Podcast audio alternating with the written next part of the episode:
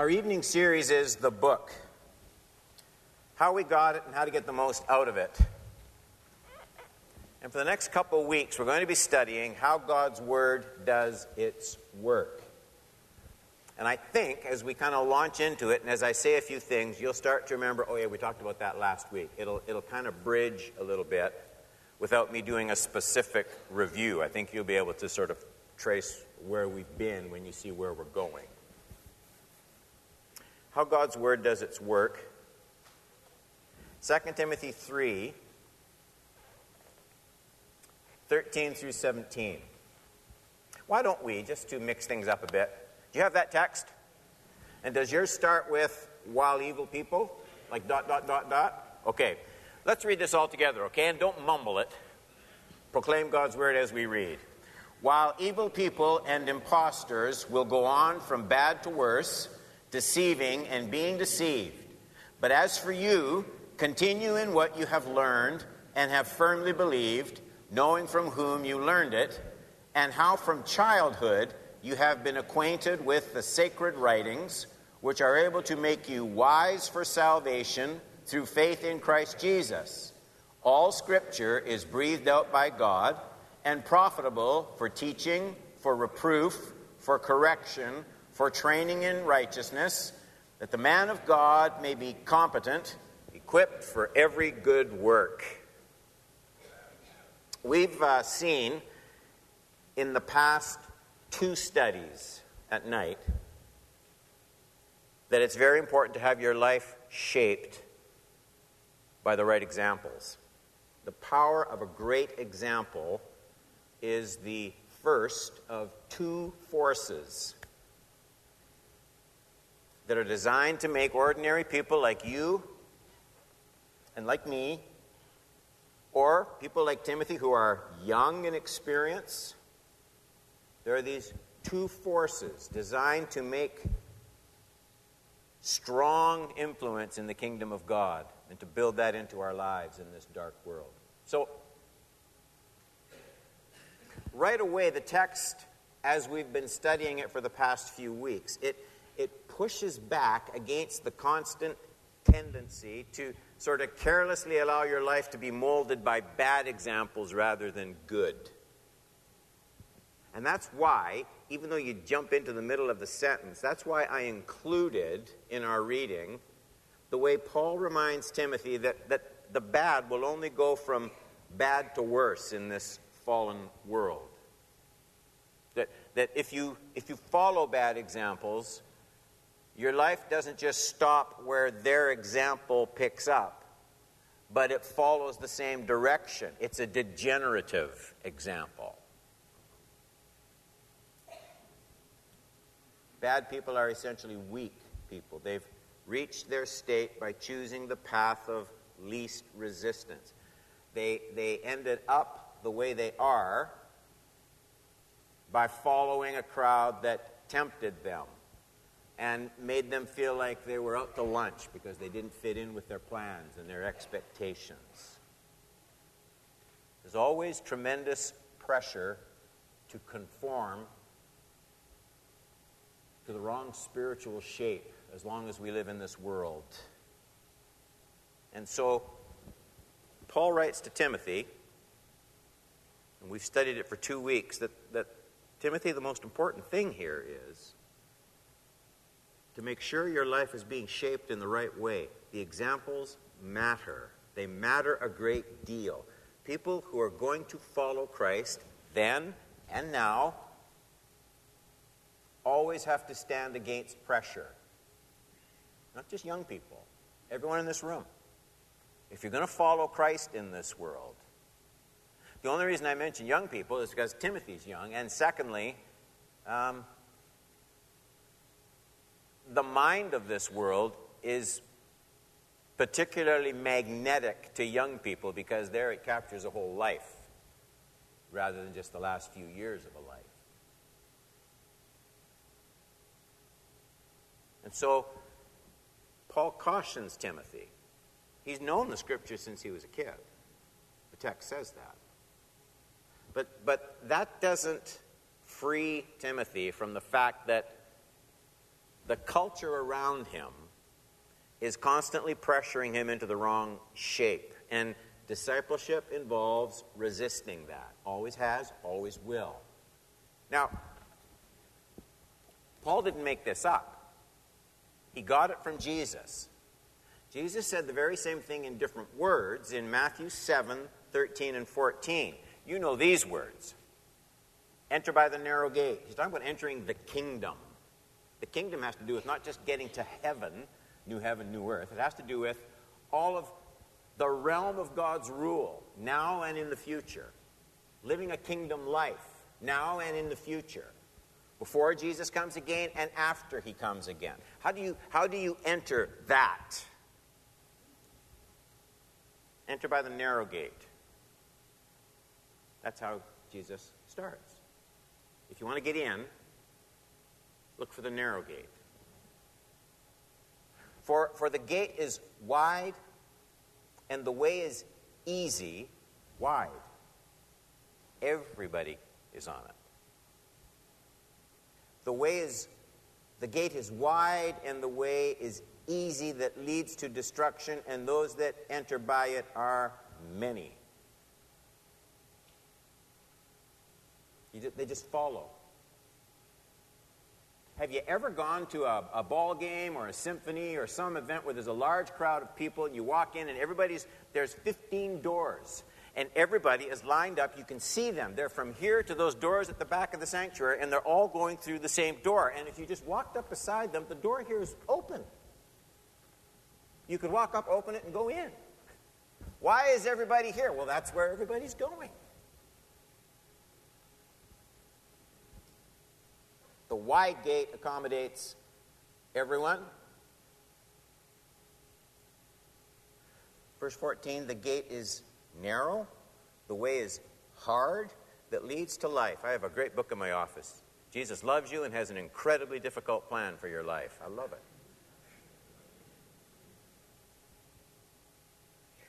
The gate is narrow, the way is hard that leads to life, and those who find it are. So, so the wide gate accommodates. That's the thing. But it only leads to destruction. The entry point into real life, eternal life, kingdom life, well, that's confining. It's, it's narrow. Fewer people take it. In other words, and this is unbelievably important, if you judge the value of a lifestyle simply by its popularity. If you judge a lifestyle by the cultural momentum of people accepting it, you're going to make huge mistakes that will cost you your soul. I hope everybody heard that.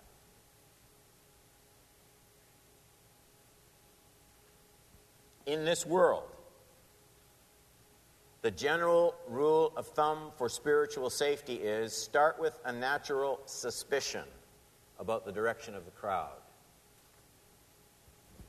Please, please make this lesson specific. Make it pointed. Carry it with you all week.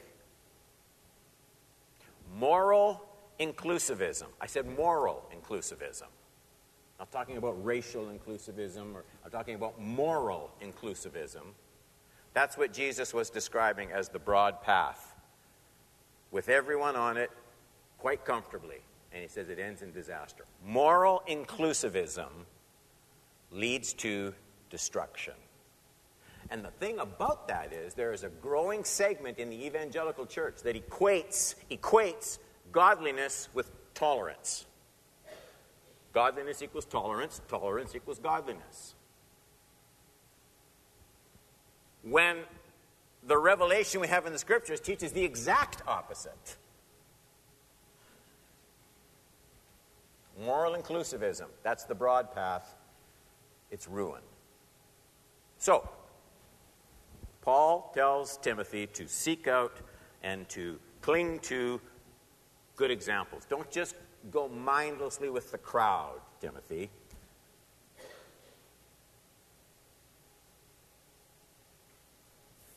Now, Paul moves on to a second great producer of godliness. I said there were two. We spent a couple weeks looking at the power of a great example. Now he's going to move on to the power of the Word of God. And I love reading verse 17. It's, the goal, the goal of the whole passage, that the man or woman of God may be competent and equipped for every good work.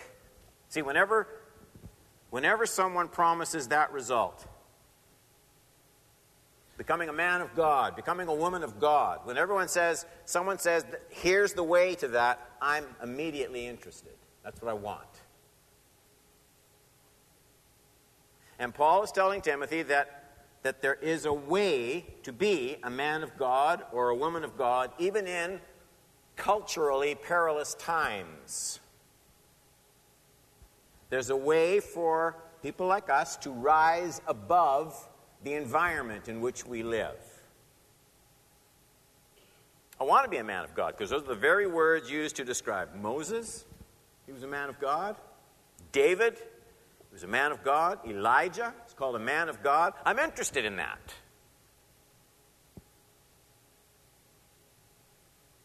And also, if you're like me, there's something, there's something in all of us at the same time that says, sure, that's nice, but God, I think you might have the wrong person. I'm not Moses, and I'm not David, and I'm not Elijah. This might just be out of my league. And maybe you're not. Not yet.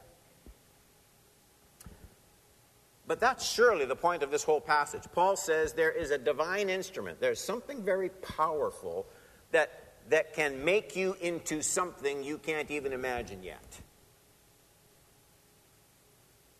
I don't care how messed up your life is right now. I don't care how hopeless you think your future is. God, God has a, a tool, He has an instrument his Word. And it's not just for imparting information, though it starts on that level. You need to know it. But it, Paul says, is this powerful tool of, of, of resculpturing, shaping, reconstructing lives, ordinary lives, like yours and like mine. So I want to look at that in the next little while. Point number one. Paul wants to drive Timothy to look again, more deeply, at something he already knows, but needs to rediscover on a deeper level. It's in 14 and 15. But as for you, continue in what you have learned and have firmly believed, knowing from whom you learned it. How from childhood you have been acquainted with the sacred writings, which are able to make you wise for salvation through faith in Christ. So, Continue is the verb. He's already learned it, what you have learned. He already believes it, what you have firmly believed.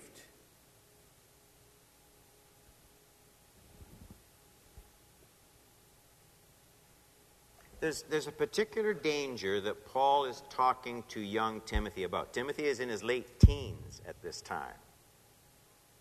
There's a danger that actually he has flagged in this very letter, in in chapter 4, verse 3, Paul says to Timothy, For the time is coming when people will not endure sound teaching, but having itching ears, they will accumulate for themselves teachers to suit, to suit their own passions. Timothy, Paul says, people will always want something more flashy than just continuing. Timothy, continue in what you have learned. And he tells him right up front, there's a lot of people that that's not, that doesn't have enough sizzle for them. People will always think that something more is needed, something deeper is needed if they're to be set free from the bondage of dominating habit and sin. And I've, you know, I've been around long enough to see that Paul was right. The hardest thing to do, the hardest thing to do is just continue.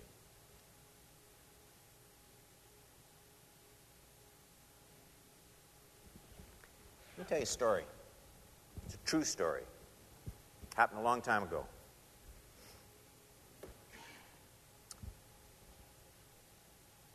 There were people here in this church, and they had friends in another church. I won't tell you where, not in Newmarket. This is uh, 10 years ago. And here was this church, it's a PAOC church, and this couple who were friends with these people.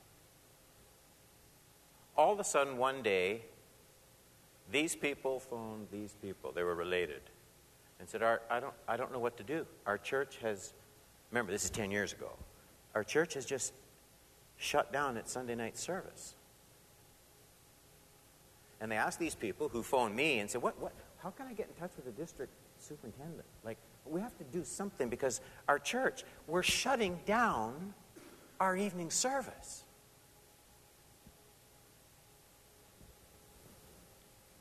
Well, there was nothing anybody could do. A church can do whatever it wants, pretty much. And these people were very upset. And then, roughly about a year goes by, and this church didn't have Sunday night church. I'm not, this isn't about that. It's, it's, it's only using that to illustrate, okay? I'm not condemning churches without a Sunday night service. I just want to illustrate something how hearts change. So a year goes by.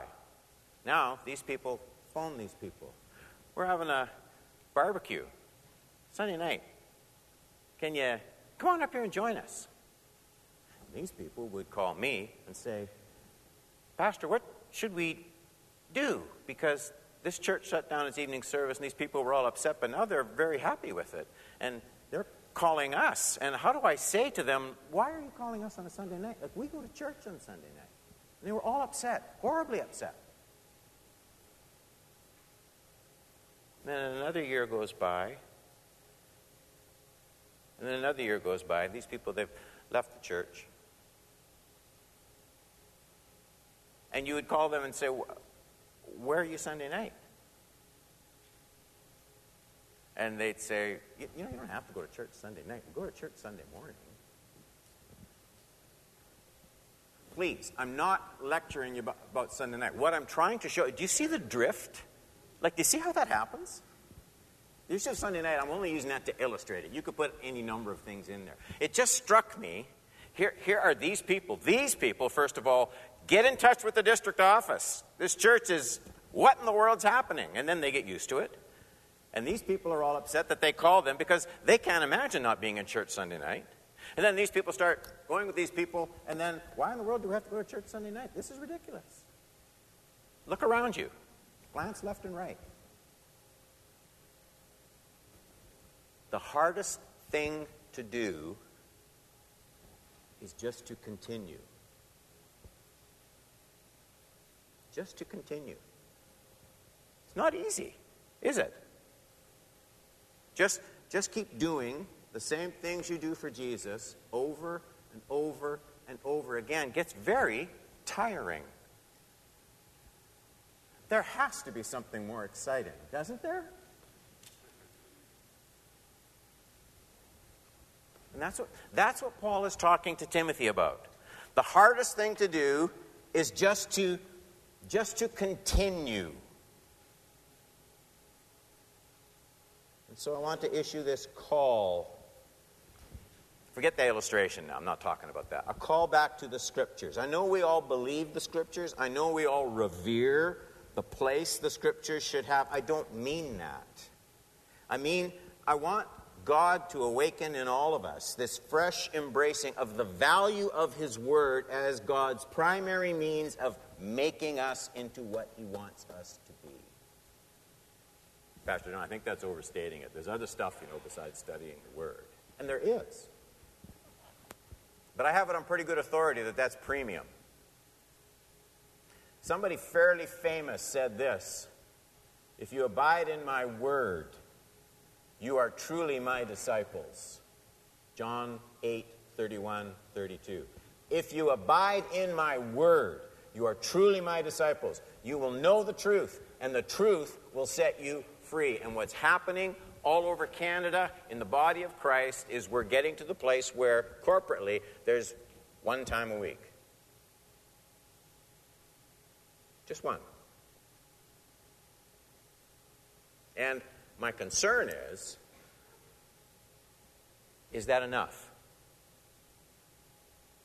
Is that enough for God to make me into what? Pastor Don, I read my Bible every day, and I, I, I know you do. But Paul's writing to Timothy about a church. about a congregation.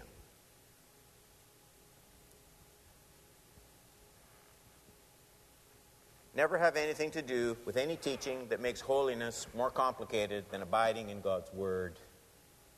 And so, that's what Paul is calling Timothy, this pastor, back to in this passage.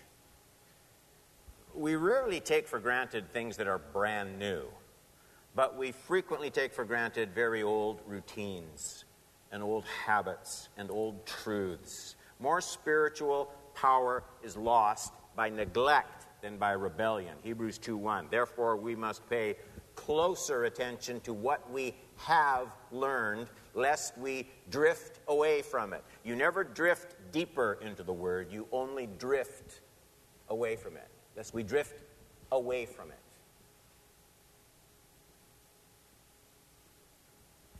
How much time have you spent in the Word this week? I'm sorry to be so blunt.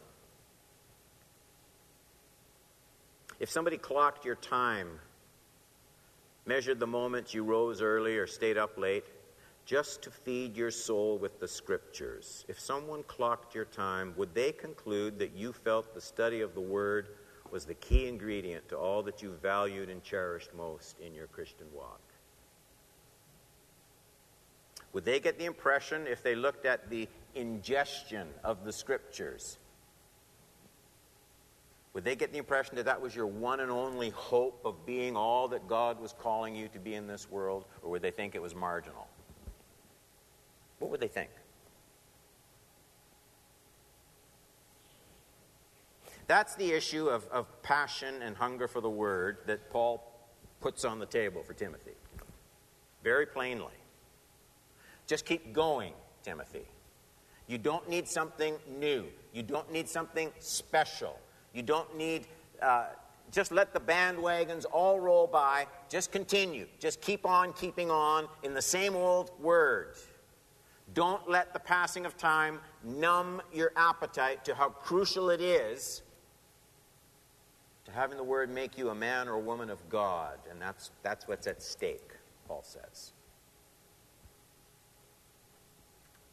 One of my favorite cartoons was when Linus is throwing a stick. Snoopy's going to get the stick. And so Linus, obviously, in this cartoon, has just thrown the stick and you see Snoopy, he's just about to run and get it, and you see the bubble over his head, and Snoopy is thinking, Do I really want it said of me after I'm dead and gone? He was a nice guy. He chased sticks.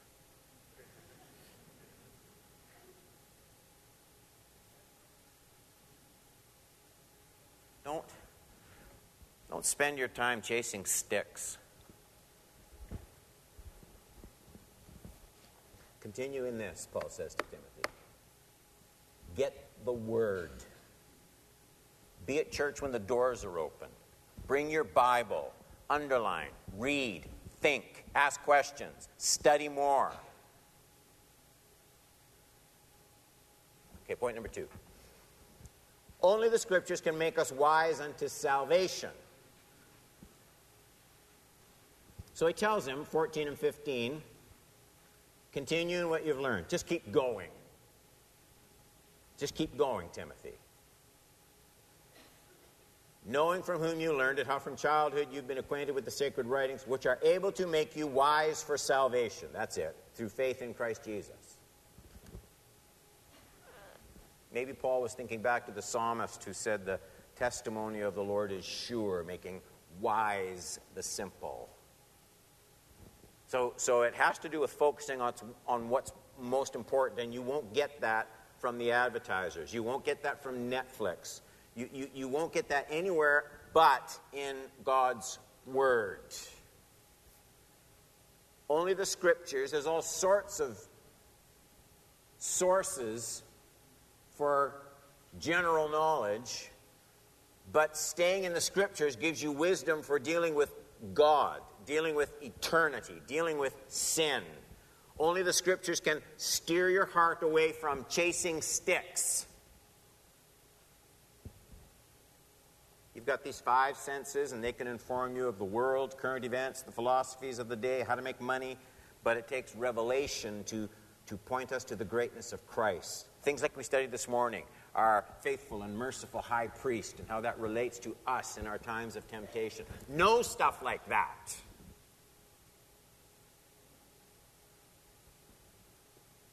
And here's one other thing to lock up in our minds around this truth the scripture is making us wise unto salvation. Our minds won't naturally maintain devotion to unseen things in this physical world. Our minds don't naturally maintain devotion to unseen spiritual things in this physical world. We need, we need the Word to prime our appetites. It's a catch 22.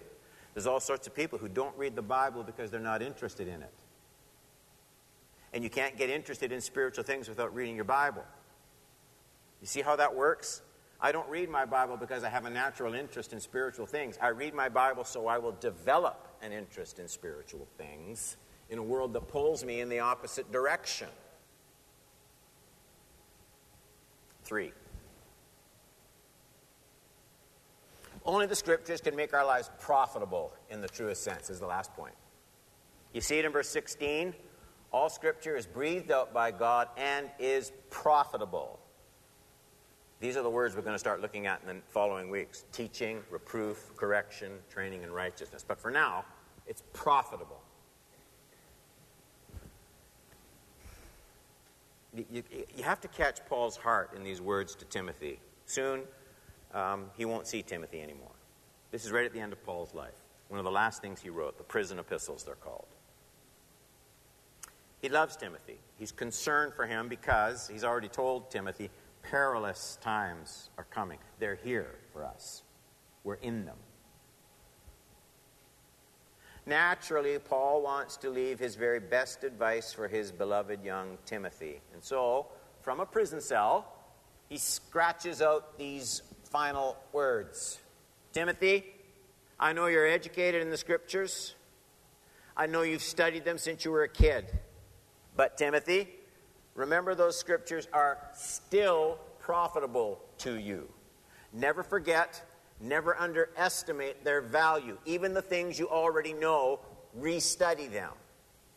They will work in your situation and in every other situation. You'll be fine without me as long as you're in the Word.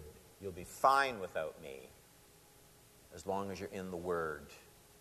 And to hook young Timothy's attention, Paul throws in that word, profit. It's a word that grabs attention. We're interested in profit. Profit is what makes the world go round. Profit is what you have left over after you've met all your obligations. Profit is the, the surplus the gain, the inflow that's greater than the outflow. That's profit. Everybody's interested in profit. Only Paul's not talking about money, he's talking about Timothy and the demands of ministry, Timothy and the demands of life. And he wants Timothy to thrive. We don't want to face life with bare cupboards. We all want to multiply our lives in fruitfulness. I don't want to be the same Christian when Jesus comes back as I am now. If God gives me more years, I don't want to stay in the same place. I want to grow a lot in the next decade if I can. Profit.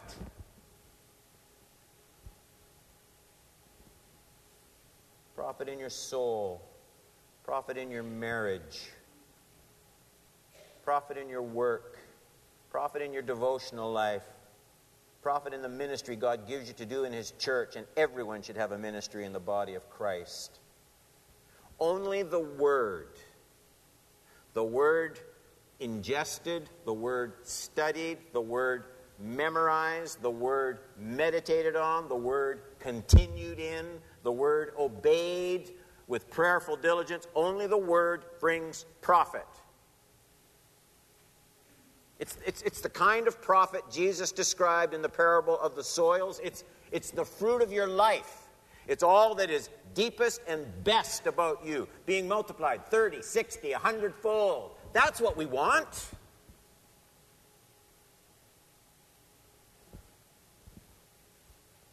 So the two agents for spiritual transformation, they're still the same. Next week we'll look at the exact process with those words. But the two ingredients are the power of a great example. Don't drift. Find somebody who stretches you spiritually.